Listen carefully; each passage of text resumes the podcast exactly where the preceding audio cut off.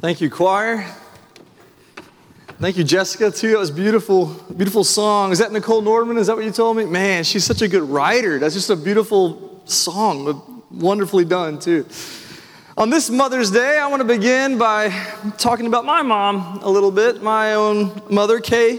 Kay Parker, Mama Kay. I got to be careful here because she and my dad record our services every Sunday, and, and by about 2 o'clock p.m. each week, they have already watched the entire service. They have something to say about the choir, the music always, and my preaching, of course, and it's always complimentary. And mom's always my biggest fan, which, which is always nice to, to have a cheerleader in your corner. And my mom's a very intelligent woman, and, and she's something of a childhood expert. She worked at Lifeway for, for many years part time when my sister and I were young, and, and then she worked full time for Lifeway for 11 years, full time in children's publishing. So she made it a point to always be on top of the latest trends and research, and she would read books and articles on parenting and on she's a birth order expert you know what that is like first child typical first child behavior you know may or jude will do something she'll say oh that's classic uh, you know second child behavior you know and she's she's something of a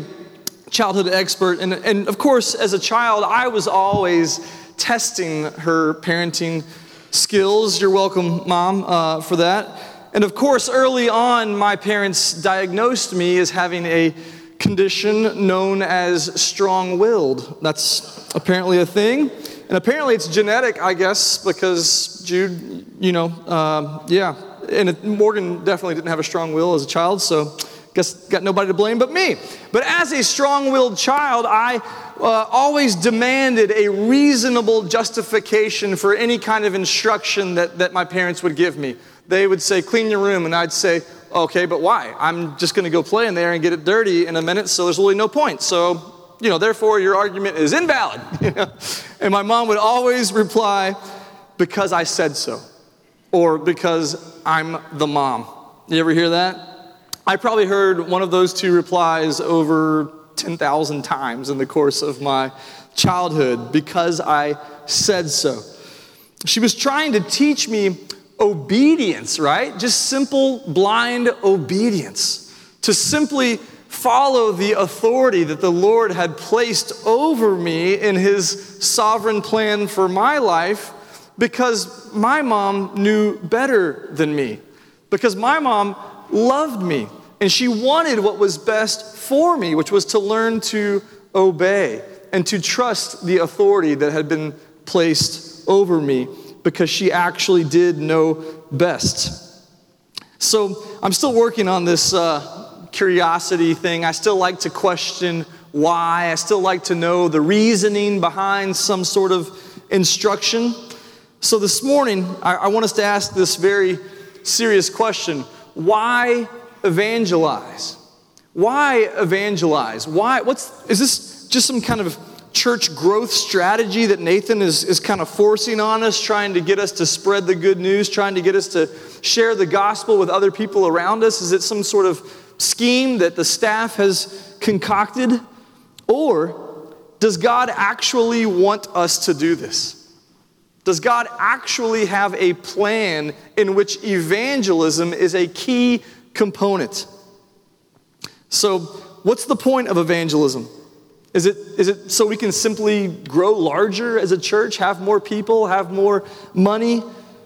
Or is there a bigger part of a plan in place? My hope is that by the end of our time here this morning that we'll be able to see that God is saying to our hearts, I want you to evangelize because I said so.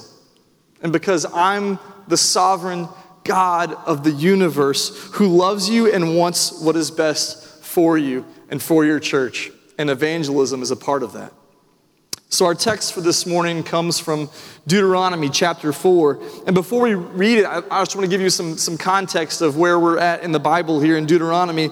At this point, the Israelites have been whining and wandering around the desert for 40 years, living on manna and quail, and finally they've come to the plains of Moab, just east of the promised land. They're, they're gathered together, you know, probably two million is what uh, scholars believe, two million Israelites assembled on the plains of Moab, looking westward across the Jordan River into the promised land flowing with milk and honey. And the time has come now, finally, for them to enter into the land. So, Moses, the great prophet of God who has led them up until this point, ever since they left Egypt for the last 40 years, he assembles them all together to give him his final words, his farewell address, because Moses knows he will not be entering into Canaan. God has told him it's time for Joshua to take over. And, and Moses knows these are the, the, the last words he's ever going to be able to say to his special uh, spiritual offspring, his spiritual children that he's been leading for this whole time. So let's stand as we hear the word of the Lord together, if you're able to. Deuteronomy chapter 4, verses 1 through 8. Moses said to the people of Israel, And now, O Israel, Listen to the statutes and the rules that I am teaching you. Sounds like my mom. Listen to the statutes and the rules that I'm teaching you and do them, that you may live. And go in and take possession of the land that the Lord, the God of your fathers, is giving to you. You shall not add to the word that I command you, nor take from it, that you may keep the commandments of the Lord your God that I command you. Your eyes have seen what the Lord did at Baal Peor. For the Lord your God destroyed, destroyed from among you all the men who followed the Baal of Peor. But you who held fast to the Lord your God are all alive today. See, I have taught you statutes and rules as the Lord my God commanded me that you should do them in the land that you are entering to take possession of it. Keep them and do them, for that will be your wisdom and your understanding. And here's the evangelistic part in the sight of the peoples, who, when they hear all these statutes, will say, Surely this great nation is a wise and understanding people. For what great nation is there that has a God so near to it as the Lord our God is to us whenever we call upon him? And what great nation is there that has the statutes and rules so righteous as all this law that I set before you today?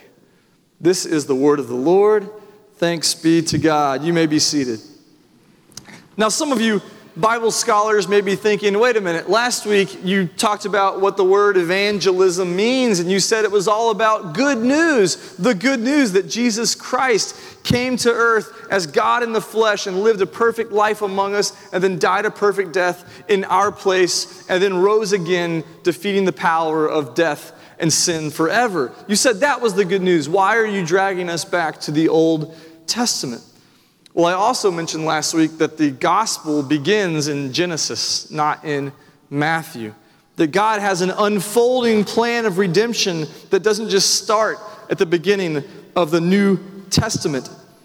And this plan from the beginning of all time is, is to uh, allow his perfect creation to be subjugated to, to sin for a season in order that he may display his glory and might by bringing it all back to himself and redeeming it, displaying his perfect glory, might, and love. This plan of God is known in theological studies as the Missio Dei, the mission of God. You know, we, we talk a lot about missions in a Baptist church. We have a missions committee, and I think a lot of us realize that evangelism is, is under the umbrella of, of missions. We take missions trips in this church. We have a long history of that. You can read all about it in our new book from this corner. has every mission trip and every participant listed. That was one of the hardest jobs Susan said of that whole book.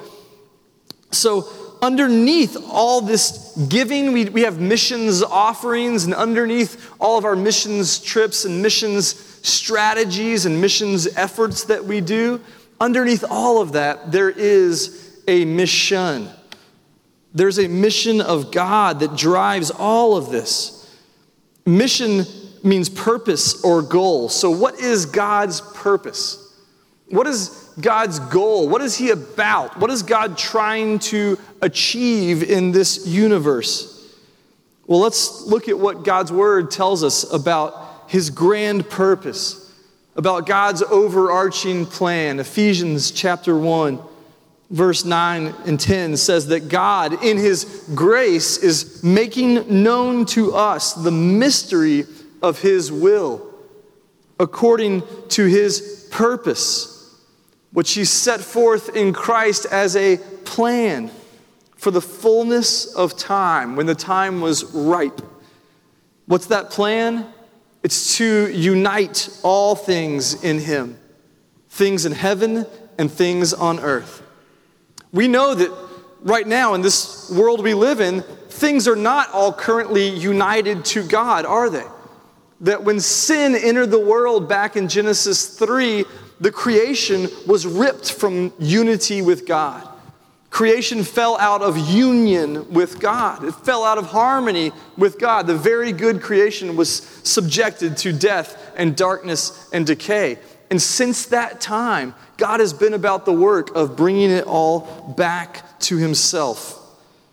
So, the, the plan that God has is a plan of redemption, of, of salvation, of reunification. That's His mission, that's His purpose.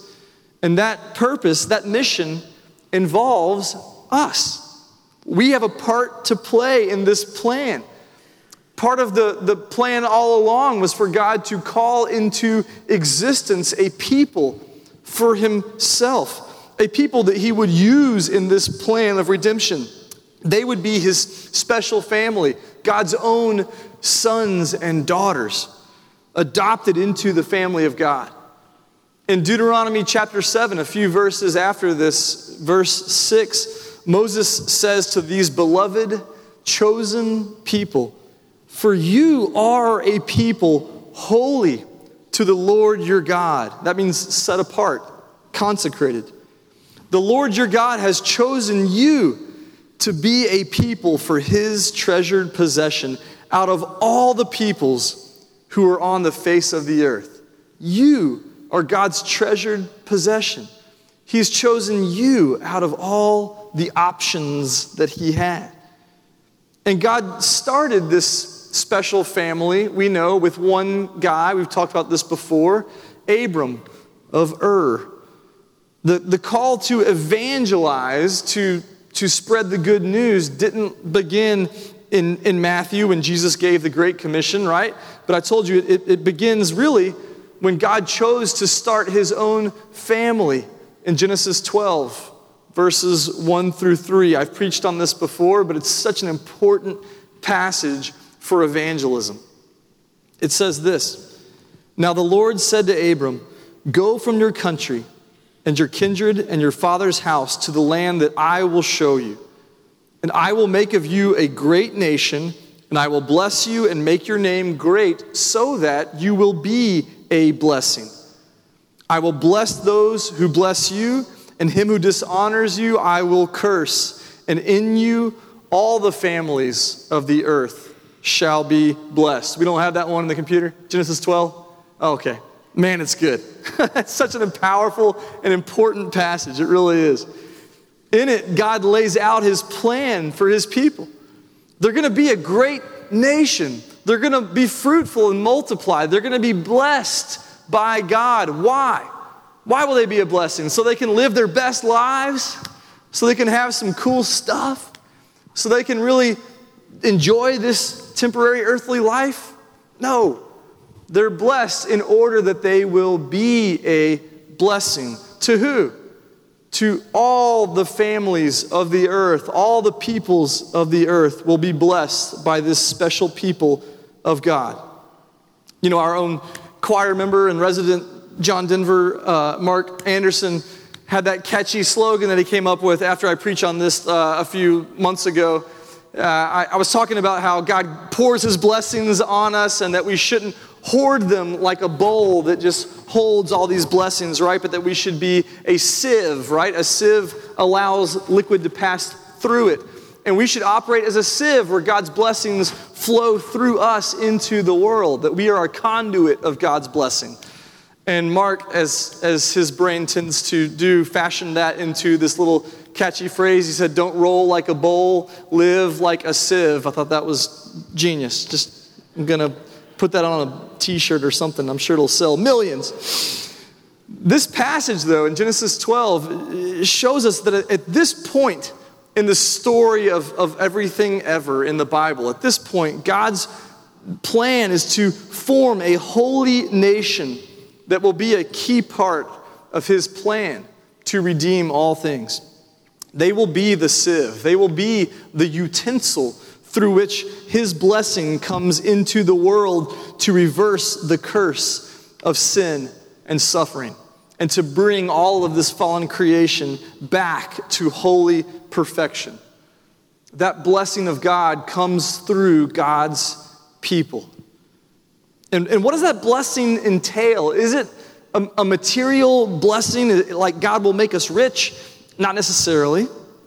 Okay, so then is it only a, a, spiritual blessing, like God will do something in our hearts and in our souls and, and not really have anything to do with our life's circumstances? Well, no, not necessarily. The word for blessing in, in Hebrew is barak, and it has to do with fruitfulness, abundance, filling, multiplication. It has to do with an overflow sort of idea. It's what God desires for humanity and for the rest of creation. It's, it's what God's plan was in the beginning. So it, he wants to reverse the curse of sin, which is the opposite death, decay, destruction. God wants to build up and multiply. But God's blessing is more than simply a, a flourishing or abundant life. At the, at the end of the day, God's blessing must entail overcoming the greatest consequence of sin, which is death and eternal separation from God forever.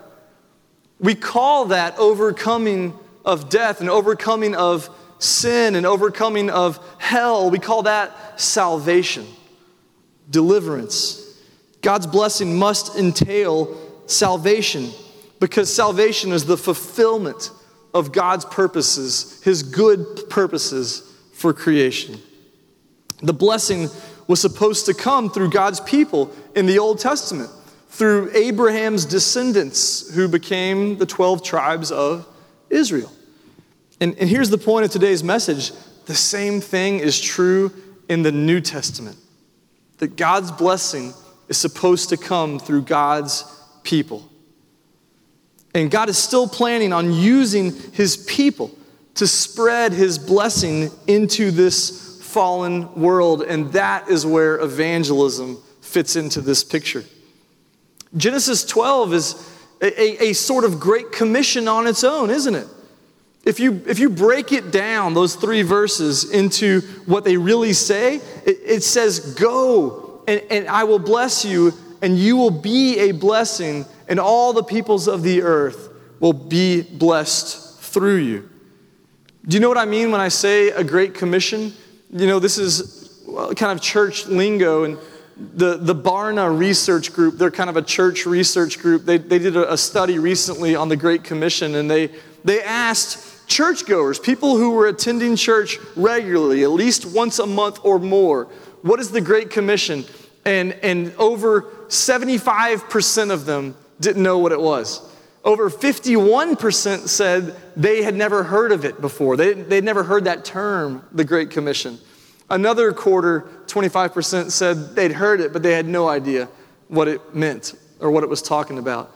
Only 17% of churchgoers could say what the Great Commission was even about. The Great Commission, as we know it, is the common name for Jesus' final words as recorded in the Gospel of Matthew to his disciples right before he ascends back into heaven. Matthew chapter 28, verses 19, 19 through 20. Go, therefore, and make disciples of all nations. What does that sound like? Genesis 12. Go therefore and make disciples of all nations, baptizing them in the name of the Father and of the Son and of the Holy Spirit, teaching them to observe all that I have commanded you. And behold, I am with you always to the end of the age. I, will argue that this passage has a lot to do with discipleship as well. Go and make disciples, but the first step in discipleship is evangelism right? Evangelism must take place before we disciple. You have to enter through the gospel before you are discipled into a follower of Christ. So, the foundation for God's mission is what Jesus is expounding on here in Matthew 28. Go, therefore, make disciples of all nations. Go, be a blessing. And I'll be with you always, blessing you with spiritual resources in order to do that which I have called you to do. Both texts, Genesis 12 and Matthew 28, talk about God using his people to bring salvation to the world by proclaiming good news to the world. You know, last week we said that the mission of God's people is to bring good news into a world where bad news is endemic. We call this good news the gospel. The news that God hasn't abandoned us to our own devices, but came in person to rescue us. And that rescue comes through grace, by grace through faith. Galatians chapter 3 tells us that the gospel came to Abraham. What? Old Testament? Way back in Genesis 12. Paul says in Galatians 3, chapter 3, verse 7 Know then it is those of faith who are the sons and daughters of Abraham. That's us.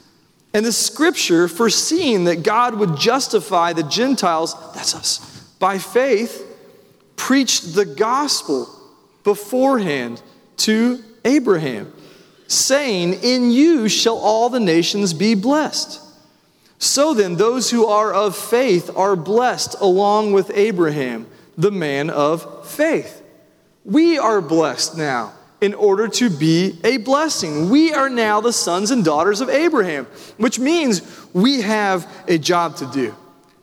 We have the job of telling others of the blessing of God, of his salvation that is now in Christ Jesus. We are now the covenant people of God. Granted, it is a new covenant and a better covenant, not like the old one based on the law. But we, as, as Christians, the church, have a crucial role to play in God's plan of redemption. Paul is clear on that. A few verses later in chapter 3, in verse 29, he says, If you are Christ, then you are Abraham's offspring, heirs according to the promise. It couldn't be any clearer. If you are in Christ, you are Abraham's offspring. You've been given this missional charge to go into all the world and tell of the good news of Jesus Christ. So, if the church is now the people of God, this has huge implications for the text that we read first, Deuteronomy chapter 4. This passage is really about cultivating a missional magnetism. A missional magnetism. That means that we are intentionally seeking to draw others to Christ, that we have a sort of attraction about our lives and about our beings that draws people not to us, but to Christ. Look back at verse 5 in Deuteronomy 4. Moses says, See, I've taught you statutes and rules as the Lord God commanded me that you should do them in the land that you're entering to take possession of it.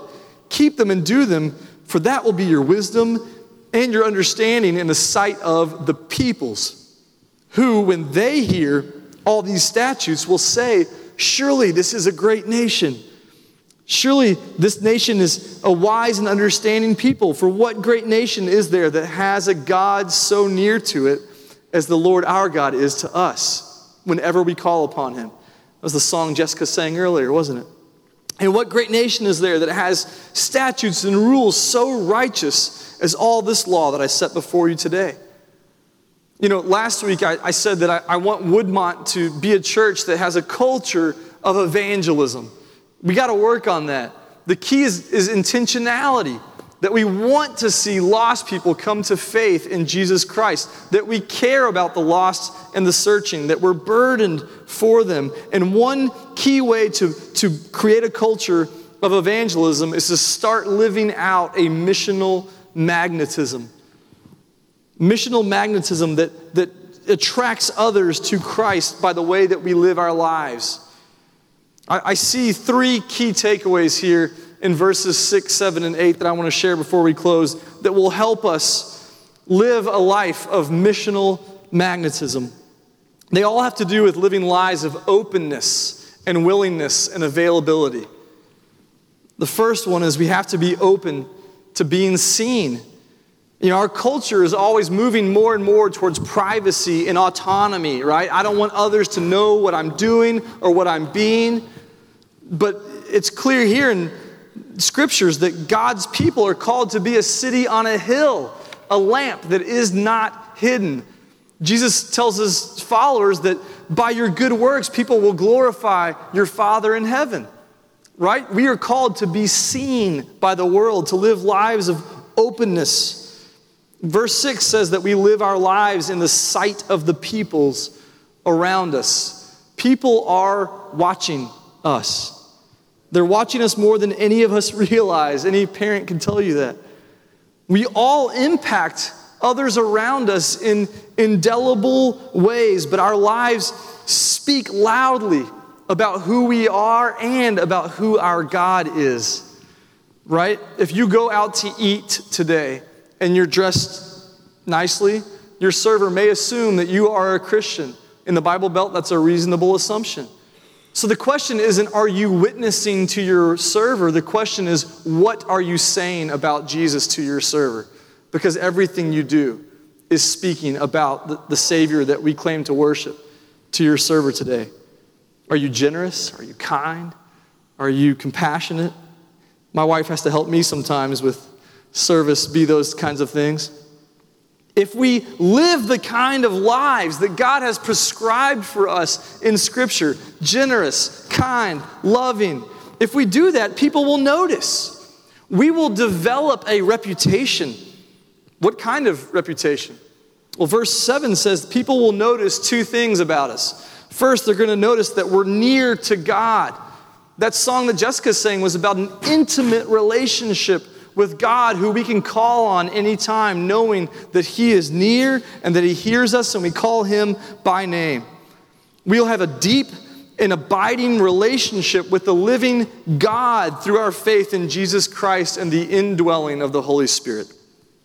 And then verse 8 tells us that people will also notice the righteousness of our law. What does that mean? It means that our way of living as Christians, as prescribed in Scripture, our way will actually lead to justice for the poor, for the, for the marginalized, for the needy.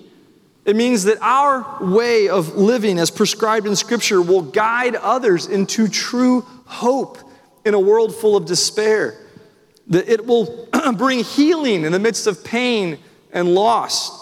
It means that our way will provide freedom from the bonds of addiction.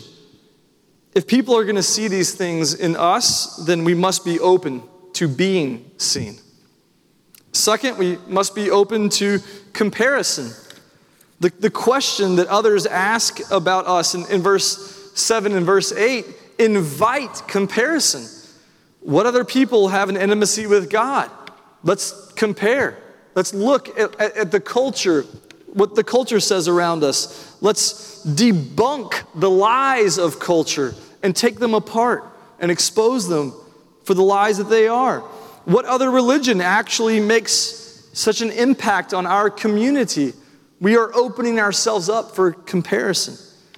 You know, the culture around us is full of these competing truth claims, these competing political and ideological answers to the problems that we face. We have to say to the world, go ahead, examine these competing truth claims with what we believe and see which one is really true and life giving in the end. We're confident that Christianity will expose these lies for what they are. But we don't do this as a moral majority. We do this as a prophetic minority with grace and with truth. Third, we must be open to challenge. Are we open to this challenge that is before us? This is not easy to live in such a way that people notice the goodness of our God. One of the guys in our Tuesday morning men's group, we were talking about evangelism. He said, As soon as you have a spiritual conversation with someone and tell them that you are a Christ follower, you've outed yourself as a Christian. And they're going to be judging you and, and saying, You're a hypocrite. And you know what? They're right. We all are. We all fall short of the standard of God's glory and God's perfection. Romans 3:23 says. We're all hypocrites in some way, shape or form, but we can be open to that kind of challenge and say, I am a Christ follower, I'm doing the best I can. Are you ready for that kind of challenge? Is your life open to be seen and to be compared for the sake of cultivating a missional magnetism, drawing people to Christ? You know, I, I quoted the uh, brilliant Anglican priest John Stott last week, and I want to do it again today. 30 years ago, he wrote this Non Christian people are watching us. We claim to know, to love, and follow Jesus Christ. We say that He is our Savior, our Lord, and our friend. What difference does He make to those Christians? The world asks searchingly. Where is their God? It may be said without fear of contradiction that the greatest hindrance to evangelism in the world today is the failure of the church to supply evidence in her own life and work of the saving power of God.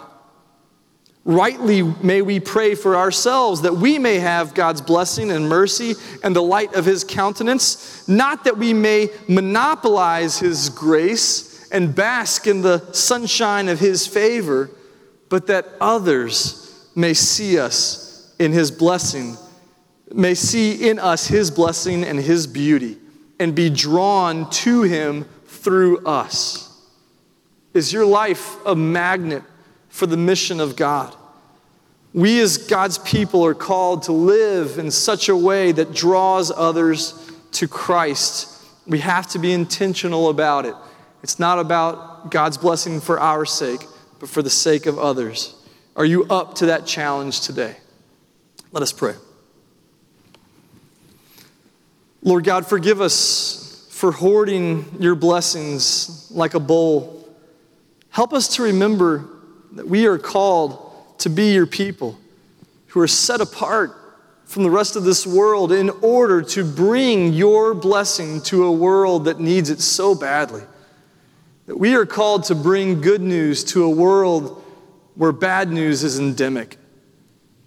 God, I pray that we would live lives where we are intentionally showing the goodness and the greatness of our God to the lost and the searching around us.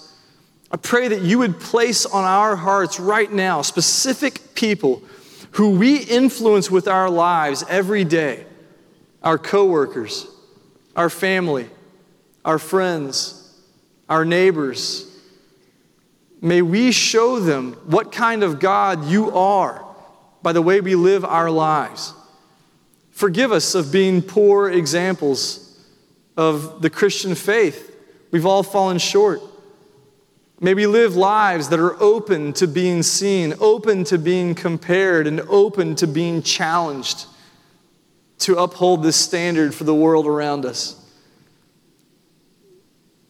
May we show forth your grace, your mercy, your love, your power, your glory, your might, and your love by the way we treat our server at lunch today, by the way we treat our family, by the way we treat our friends, by the way we treat our coworkers. And may we do so knowing that you are using us to spread your blessing in a world that needs it so badly. We love you, O God, and we pray all these things in the high and the holy name of Jesus Christ our Lord. Amen. We're going to move into a time of invitation. We're going to sing, We are called to be God's people, showing forth His grace by our lives every day. If you've never accepted Jesus Christ and the free gift of salvation that He offers, this is the best time to do so right now. I'd love to, to, to have you come forward during the invitation and talk about what that looks like with me right here. If you are feeling like you're ready to join Woodmont Baptist Church as a member of this church and, and covenant with us to be a part of what God's doing here, it really is incredible what the Lord's doing. We are seeing Him move in amazing ways. The men's breakfast yesterday, Calvin said, I had to go home and have a good cry afterwards. I, I came home and, and gushed about it to, to my wife and told her about what, a, what an awesome time it was. If you need family to do life with, this is a, not a perfect place. We are full of imperfect people. But if you need a place to do that, we'd love to talk with you about what that looks like to be a member at Woodmont Baptist Church. If you just want to come and pray, if you just want to come and, and be a part of what God's doing and, and, bring your soul and your heart to where your, your, bring your body to where your soul is here at the altar and come and pray, we invite you to come and pray at the altar during this time. Trey, I'll ask you to, to come and stand here. And Rachel, if you don't mind, to come stand here. If you want to pray with Trey or Rachel, they're going to be available as well during this time to pray with you and pray for you if you want to do that, or you can just come kneel whatever it is that you need to do during this time, this is a time of invitation and response. Let's stand and sing. We are called to be God's people.